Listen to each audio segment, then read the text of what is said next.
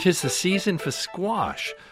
Most of us are only familiar with a handful of varieties, but you may be surprised to learn that there are 150 varieties of heirloom pumpkins, squash, and gourds. For today's Please Explain, I'm pleased to welcome Zaid Kurdieh, who uh, is an adjunct professor at SUNY Morrisville and partner operator of Norwich Meadows Farm, and James Beard Award winning chef Alfred Portale, co owner of Gotham Bar and Grill, author of numerous cookbooks, and a leader in what's being called the New American Cuisine movement. Welcome to our show. Thank you, Leonard. And uh, we have a little problem here. Our phones are not working, even though we are the the biggest public radio station in America. Sometimes uh, Verizon still causes problems. So we invite our listeners to join us uh, with questions uh, by writing to us on our show page at wnyc.org slash lopate or on Facebook or Twitter where our handle is at Leonard Lopate. And I'm sure people will have a lot of questions because this uh, my first question is, what is squash? Is it a vegetable, a fruit, or something else? Well, technically, it's a fruit. Um, obviously, people think of things, you know, as they think of it as a vegetable, but it's de- definitely technically a fruit. The well, when you're eating zucchini, you you would think that I'm having vegetable for dinner. Yes, and it is definitely tastes like one since it's savory, but technically it is it is a fruit because it has seeds. Because it has seeds. Okay. Yes. Is, is there a botanic name for it? I, I saw one that says cucurbit. Yes, there are several. If we're talking about the winter squash and summer squash, there are several botanical names depending on the origin of the squash. And most of the squash that we're familiar with that we eat in the United States has actually originated in in the Americas. And there are some other squashes that have originated in other parts of the world as well. But mostly Mesoamerica. Yes. It's it's interesting that they look so different. Pumpkin is squash, but so is zucchini and spaghetti squash. They don't seem to have much in common. It's just the seeds. It's the the seeds look fairly familiar, but they are all. Uh, it's just like uh, your heirloom tomatoes. You have a black heirloom and you have a, a red tomato. So uh, nature has has created very wonderful looking things that are all cousins. And what kinds of squash do you grow on your farm? We grow in we grow over 40 or 50 different varieties if you count the summer squashes at least. Aren't some inedible? There are gourds. There are varieties? Yes, there are the gourds in particular, such as the turban, Turk's turban. If you're familiar with that one, that's that is definitely inedible. Now, why is that? They just don't taste good. They're very hard. They have a very hard shell, and their meat is just uh, fibrous and, and hard as well. What about the seeds? Most of these uh, different squash have seeds that we can dry and turn out yeah. to be pretty good. And, and and many people in Mexico they they cook with uh, a lot of the seeds. Absolutely, and you see the seeds are sold commercially. The big white seeds, they're generally pumpkin seeds. And then Alfred, uh, squash blossoms. Every chef loves squash blossoms. Do you ever I, cook with them? I do. Um, yeah, squash. I mean, um, squash blossoms. We, um, you know, there's a they're most commonly uh, stuffed with something. Um, you can stuff them with ricotta cheese, and um, actually, a couple nights ago, I had squash blossoms stuffed with, with lobster, which was mm. fantastic. Um, I once had them uh, with minced mushrooms in Mexico. Yeah, it's delicious. And another way just is to simply, I mean, they're so pretty. The colors are beautiful. I like to stir them into uh, a risotto, and um, and they're just it just again beautiful color. Do you have favorite varieties of squash to cook? Um, well, right now I'm I'm really not thinking about squash blossoms because it's almost November. I'm thinking more winter squashes, mm-hmm. and yeah, sure, I have my favorites. Butternut squash.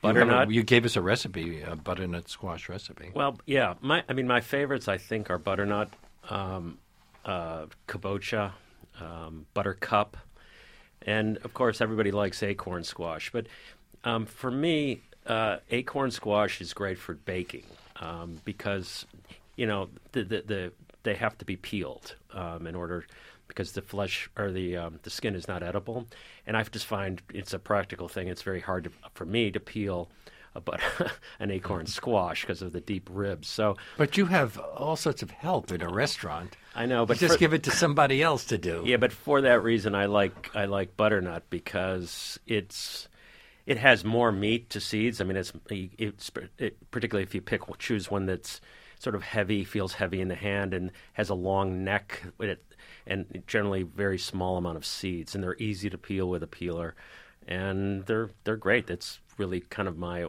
go-to squash. What about pumpkin? A lot of people say that the best kind of pumpkin pie is made with other squash, not pumpkin. Well, uh, first of all, the pumpkins that you carve for jack o' lanterns are not not great cooking pumpkins. But they're Um, usually big. well, the smaller pumpkins are sweeter, aren't they? Well, yeah, well, it's a different variety. I mean, th- what you bake or cook with is a sugar pumpkin, t- if uh, typically, and um, the thing with you know, with making pumpkin pie, I um, I hate to say this, but I, I I would I would rather get a, a really high quality, organic, unsweetened pumpkin in a can to make pie with because um, it's consistent and you know moisture in a pumpkin is is a big variable and it'll screw up your pie on, on Thanksgiving Day. Is that the only thing that a chef would say?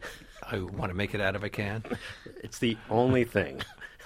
My guests are Alfred Portale, executive chef and co-owner of Gotham Bar and Grill, and Zaid Kurdieh, who is the operator of Norwich Meadows Farm, certified organic, diversified vegetable farm. Although in this case we're talking about fruit on Please Explain Squash. This is WNYC, WNYC.org. I'm Leonard Lopate. Zaid, do you work with chefs in developing new kinds of squash?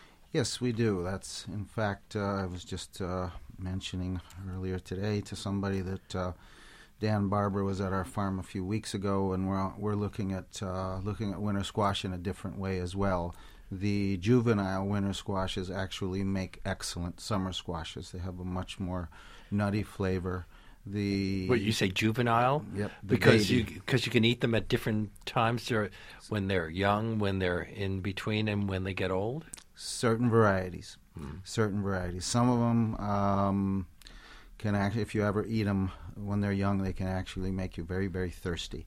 So, so you have to know the variety. So that's part of the experiments that we're working on now with Cornell and Dan and others to see which ones are going to work. But in terms of flavor, they some of them surpass summer squashes. So he's also looking at using some of the stems in his effort to use entire plants Alfred, do you have to learn all of this botanical stuff to become a decent chef?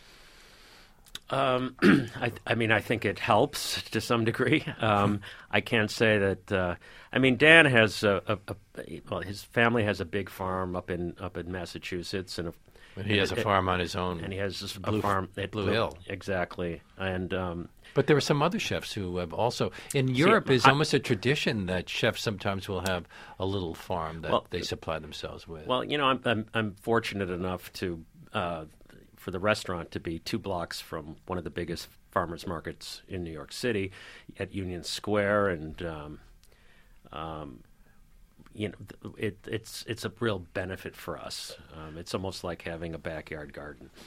Zaid, are there certain kinds of uh, of land, some kinds of property that are best for growing pumpkins and squash? I'm, I'm separating them, although I should just say squash. Yes, I mean definitely the soil types, and it's not just the soil types. It's soil soil type impacts flavor of all vegetables, but also your general weather and what you feed the plants, and the plant itself. So certain varieties of winter squash definitely taste different. Your delicatas don't taste like your butternuts, for example. So, um, but picking them also, you know, it's just like a tomato. You pick a winter squash at the right time, and you let it cure. You get a better flavor.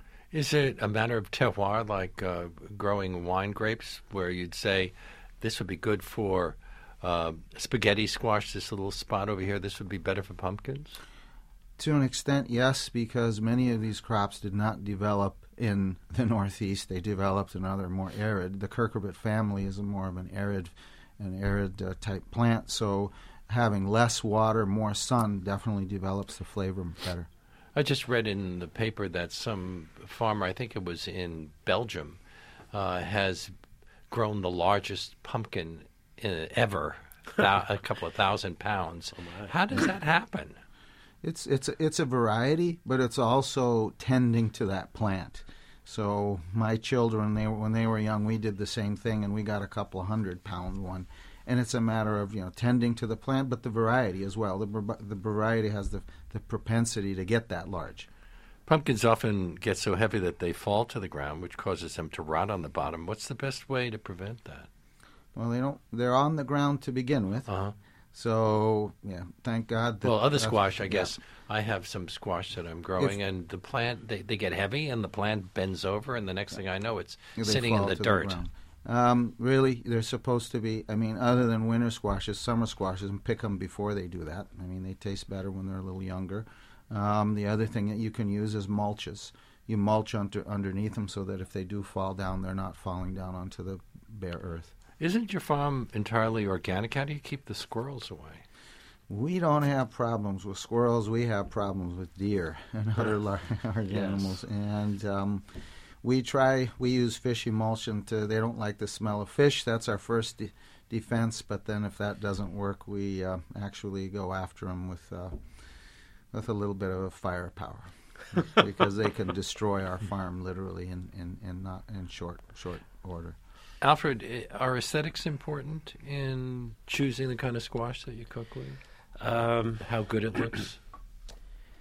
Not really. Um, I- I- I- Because you're it- usually eating the pulp from inside. Yes, and you know, I, I think if we're talking about a summer squash, uh, maybe a, a, a baby variety might, might, you know, aesthetics may play into it, but no, we're, you know, you're either roast, you know, cutting it in half and roasting it whole, or you're peeling it and doing other things with it. So aesthetically, it doesn't, it doesn't really matter.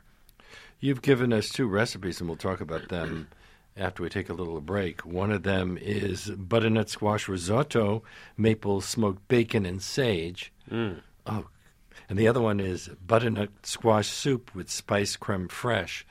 They both sound fabulous. Thank you. Uh, we'll take a little break, and when we come back, we'll talk about those. We'll talk more about squash. We will answer some questions from listeners. And uh, as I said earlier, unfortunately, for some reason, our phone lines are down. Um, call Verizon, complain for us. But you can get in touch with us uh, by writing to us on our show page at wnyc.org slash lopate or on Facebook or Twitter, where our handle is at Leonard Lopate. Stay with us for more of today's Please Explain.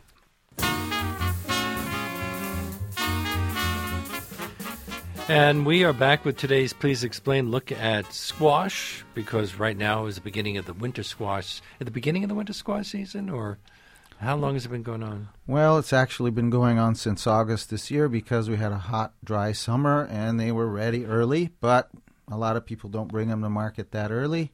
Generally, September, October is when you start seeing them in the market. and that's Zaid Kurdieh, Kurdieh who is uh, both a, a professor of uh, uh, at SUNY Morrisville and the partner operator at Norwich uh, Meadows Farm. Also with us is James Beard award-winning chef Alfred Portale, who uh, is the co-owner of Gotham Bar and Grill and author of numerous books. Uh, also, uh, do you consider yourself part of the New American Cuisine movement, whatever that is? Yeah, exactly. of course. no. Um, well, yes. I mean, I don't know that it's it's such a new American cuisine movement anymore. Um, but yes, when we when you know we opened Gotham 31 years ago, um, you know I had a unique a unique take on on uh, uh, on how to create dishes uh, based on uh, different various my training and uh, heritage, and also you know what what then was American regional cuisine. And um, yeah, so I'm, I'm often credited for being one of the pioneers A farm to table.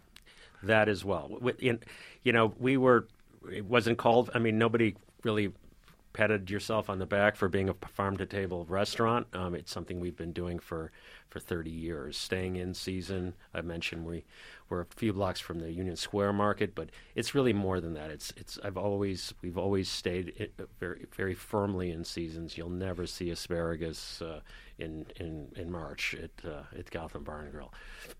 But uh, one of the things that has changed is at the beginning you became famous for having very high food. And you don't pile it as high these days. No, um, you know, I got a lot of credit for that. Um, it and it's true. I was, you know, I came from sort of an uh, artistic background, and I and I really love the des- designing food and and, and other things. Um, and uh, at the time, I thought that you know. It, when when you see a salad, um, uh, you know, flat and the leaves turned upside down and and kind of wilty looking, it didn't appeal to me. I, so I started adding different layers and levels of height on the plate. However, um, then and now, it's really flavor is the most important thing. The integrity of the dish and and the uh, and, and and presentation really is is last. But uh, it's interesting that you say you come out of the arts because the way something looks often gets our juices going.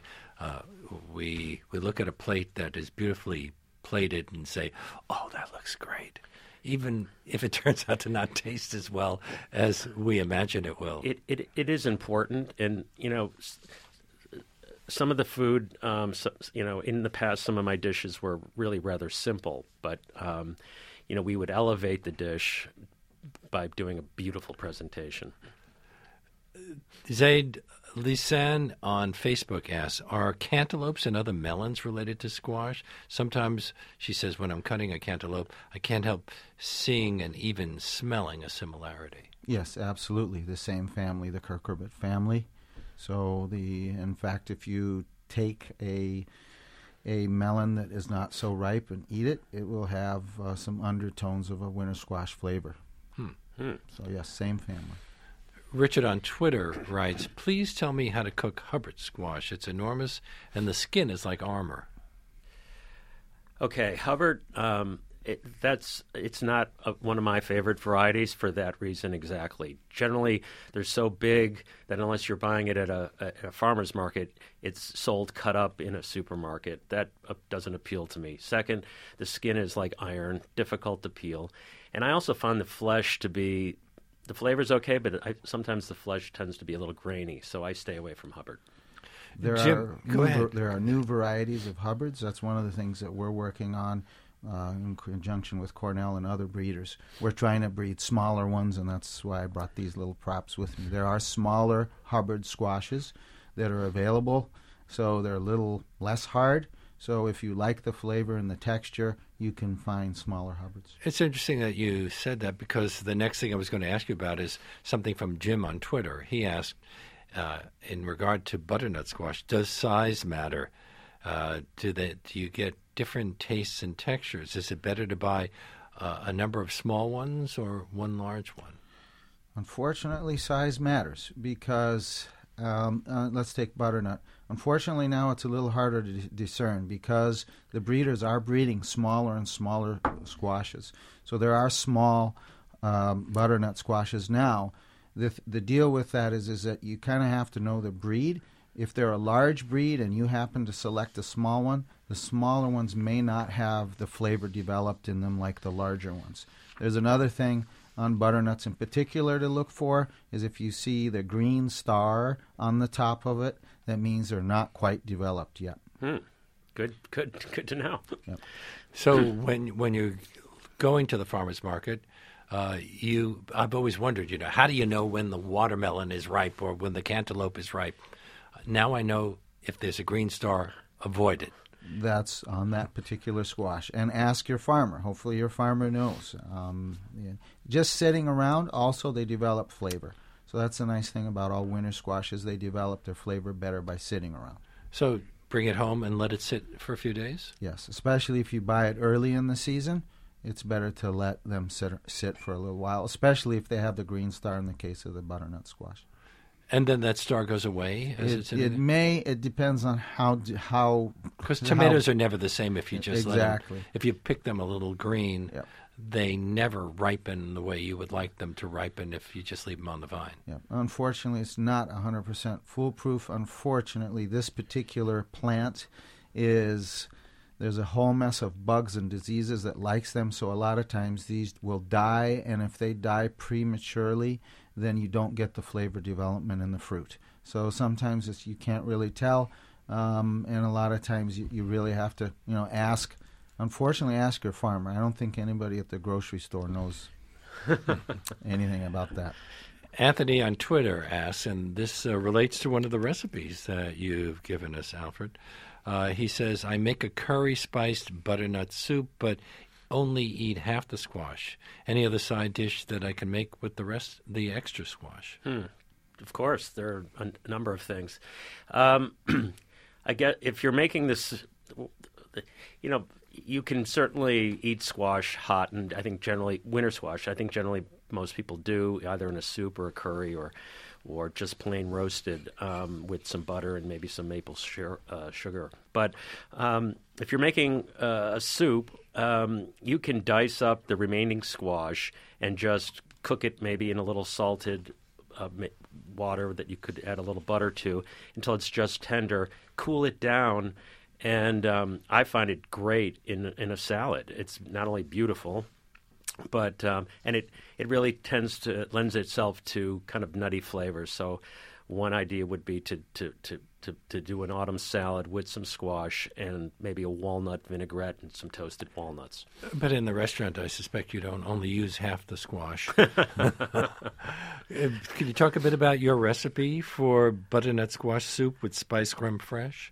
Certainly. Um, I, give it a little bite. Yeah. Well, you know, it's. I mean, butternut squash soup is one of the easiest soups to make, and um, it's the fastest. Uh, particularly if you're using uh, butternut, which is easy to peel and there's a good yield.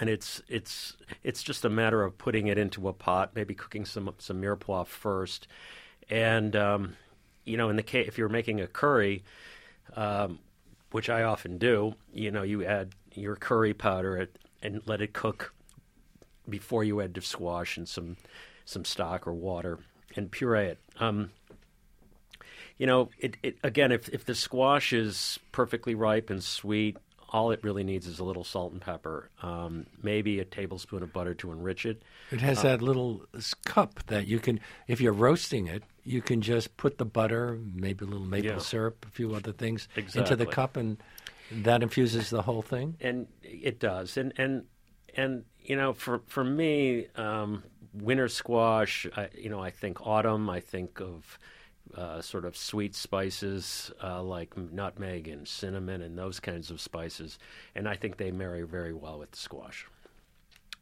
Another listener, uh, Louis, on our show page, can you talk about that weird thing that happens when you cut butternut squash?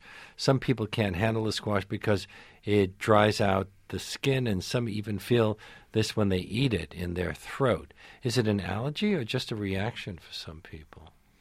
Uh, that's that's what I was talking about earlier in terms of um, there is a compound in, in the squash that uh, is astringent, so it, it, it causes you to, to feel your mouth dry. It, that can be cooked out. Um, and there's other ways that chefs, I understand, can prepare use use methods that can actually help with that. But that that is unfortunately that is a sign of an immature squash sometimes and but it's hard to tell from looking at the squash whether that's going to be the case or not. But generally, cooking helps. Debbie in Westchester asks, "What's the best type of squash to grow in a home garden, and how much do you plant, and how do you pollinate them?"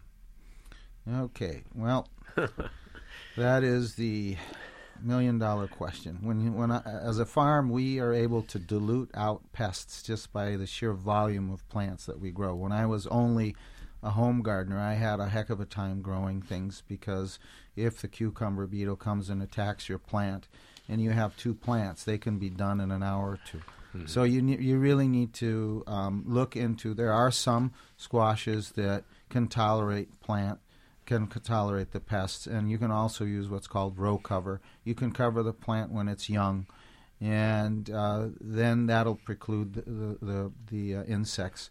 Um, there are other tips. Unfortunately, it would take me a long time to describe. There, there are ways of mitigating those things. Row cover would be the easiest, and then when it gets big, it can more or less tend, uh, fend for itself. But you should plant more than one next to each other so that they cross pollinate. The pollination in, in squashes happens. There's a male flower, which is the one that our friend uses to. Those are the those make the best flour in terms of of uh, frying or whatever. And then the female flower. So they t- you don't have to have two plants. No, the, the plant will, will pollinate itself, but having more than one plant definitely helps in terms of the bugs. Uh, can you pollinate the plants yourself? You can. Um, you don't need to. You, if you are in a place where there's not a lot of bugs that will naturally pollinate, then you will have to. So some some places like rooftops and so on, I don't know too many people growing squashes on rooftops because these things have a huge footprint. But then you would, if you don't have bugs that are going to pollinate, you would have to. The squash ha- has seeds, and people use the seeds in cooking as well. Do you uh, tend to save them all, Alfred? Uh, well, we don't save them all, um, but w- it depends on the recipe. Um, if if I feel if I'm looking for some texture or uh, or uh, uh, you know some additional flavor in a dish, we will toast um, some of the seeds and, and use them in the dish. Um, but like you said, we go through cases of squash, and um, no, we don't keep all this. There's there's there's some work involved in cleaning the seeds and drying them and so on. So we do we do it occasionally when we need it. My house often has paper towels with these slimy looking seeds sitting on them waiting to dry out. But once they do, they, they can be terrific. And uh, put a little salt on them, a little pepper, put them in the oven. They're excellent. Um, in in the culture that I grew up in, watermelon seed and squash seed were something that you ate all the time. We didn't have potato chips and that kind of stuff. So very, very, very tasty and, and very healthy for you. Are there varieties of squash that can be used interchangeably when you're cooking? No, I would say yes. Uh, just about all of them. Well, not I don't know about all of them, but most of them, yes. Um, some lend it. Some, you know, th- there are various levels of sweetness, which may or may not be important in the recipe. Um, the way that the flesh breaks down might be important if you're pureeing. Um, most of the ones squashes we've discussed, you know, are are pretty similar and can be used interchangeably.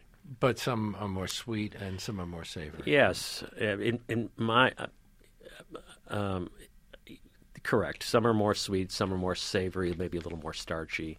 Um, kabocha swa- squash I love using um, because it has such a brilliant orange color and it's very dramatic. Um, so I like using that squash for soup. Do you have a bunch of, of cookbooks out? Uh, what's Yeah. the most recent one?